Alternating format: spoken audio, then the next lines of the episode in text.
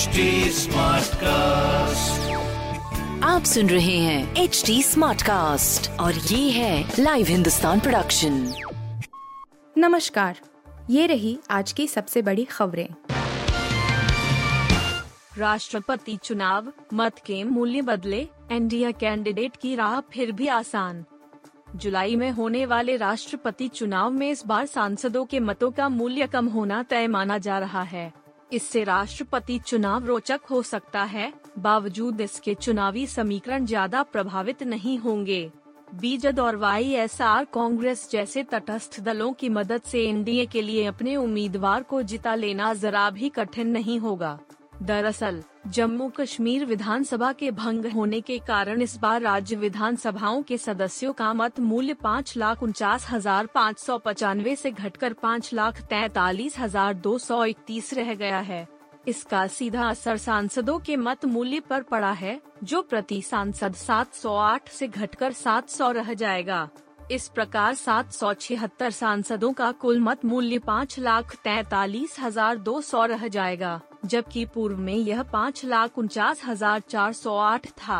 इस प्रकार इस बार राष्ट्रपति चुनावों के लिए सांसदों एवं विधायकों के मतों का कुल मूल्य दस लाख छियासी हजार चार सौ इकतीस होगा।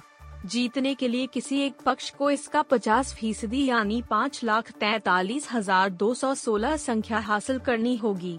यदि जम्मू कश्मीर विधानसभा मौजूद होती तो कुल चार हजार एक सौ बीस विधायकों एवं सात सौ छिहत्तर सांसदों, लोकसभा पाँच सौ तैंतालीस तथा राज्यसभा दो सौ तैंतीस की कुल वोट वैल्यू दस लाख अट्ठानवे हजार नौ सौ तीन बैठती है।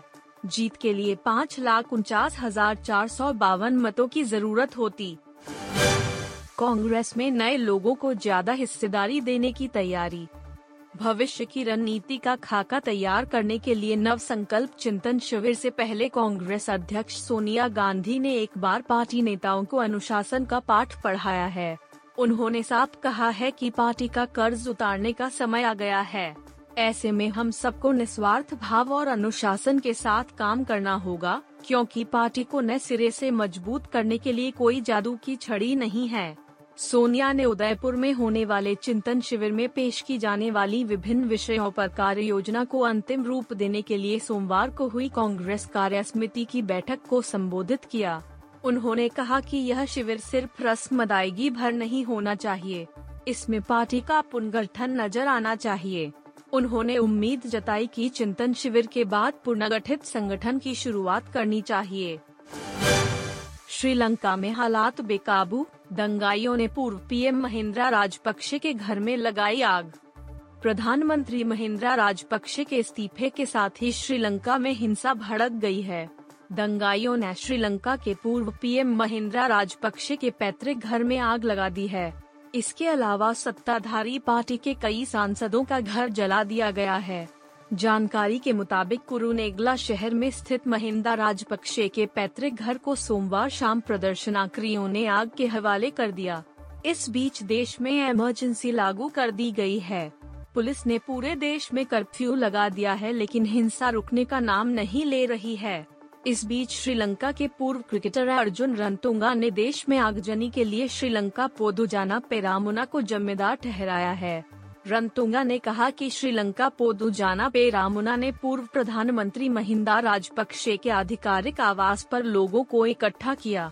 रणतुंगा ने ये भी कहा कि दंगाइयों को श्रीलंका पोदुजन पेरामुना ने सांसदों के घर के बाहर इकट्ठा किया।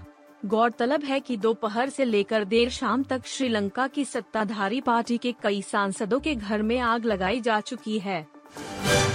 मुंबई इंडियंस को हराकर कोलकाता नाइट राइडर्स ने प्लेऑफ में पहुंचने की उम्मीदों को रखा जिंदा। कोलकाता नाइट राइडर्स ने मुंबई इंडियंस को नवी मुंबई के डीवाई पाटिल स्टेडियम में धूल चटा दी। केकेआर ने मुंबई को बावन रनों से हराकर टूर्नामेंट में पांचवीं जीत दर्ज की। वहीं मुंबई इंडियंस की आईपीएल दो हजार बाईस में ये नौ विन हार है। मुंबई पहले ही प्लेऑफ की रेस से बाहर हो चुकी है, जबकि कोलकाता की टीम ने प्लेऑफ में पहुंचने की उम्मीदों को जिंदा रखा है। केकेआर के खाते में अब दस अंक हो गए हैं और टीम अंक तालिका में नौवें से सातवें पायदान पर पहुंचने में सफल हुई है। इस मैच में मुंबई इंडियंस के कप्तान रोहित शर्मा ने टॉस जीतकर पहले गेंदबाजी करने का फैसला किया था।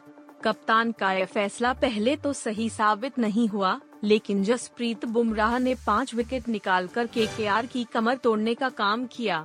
ऐसे में कोलकाता ने बीस ओवर में नौ विकेट खोकर एक सौ पैंसठ रन बनाए।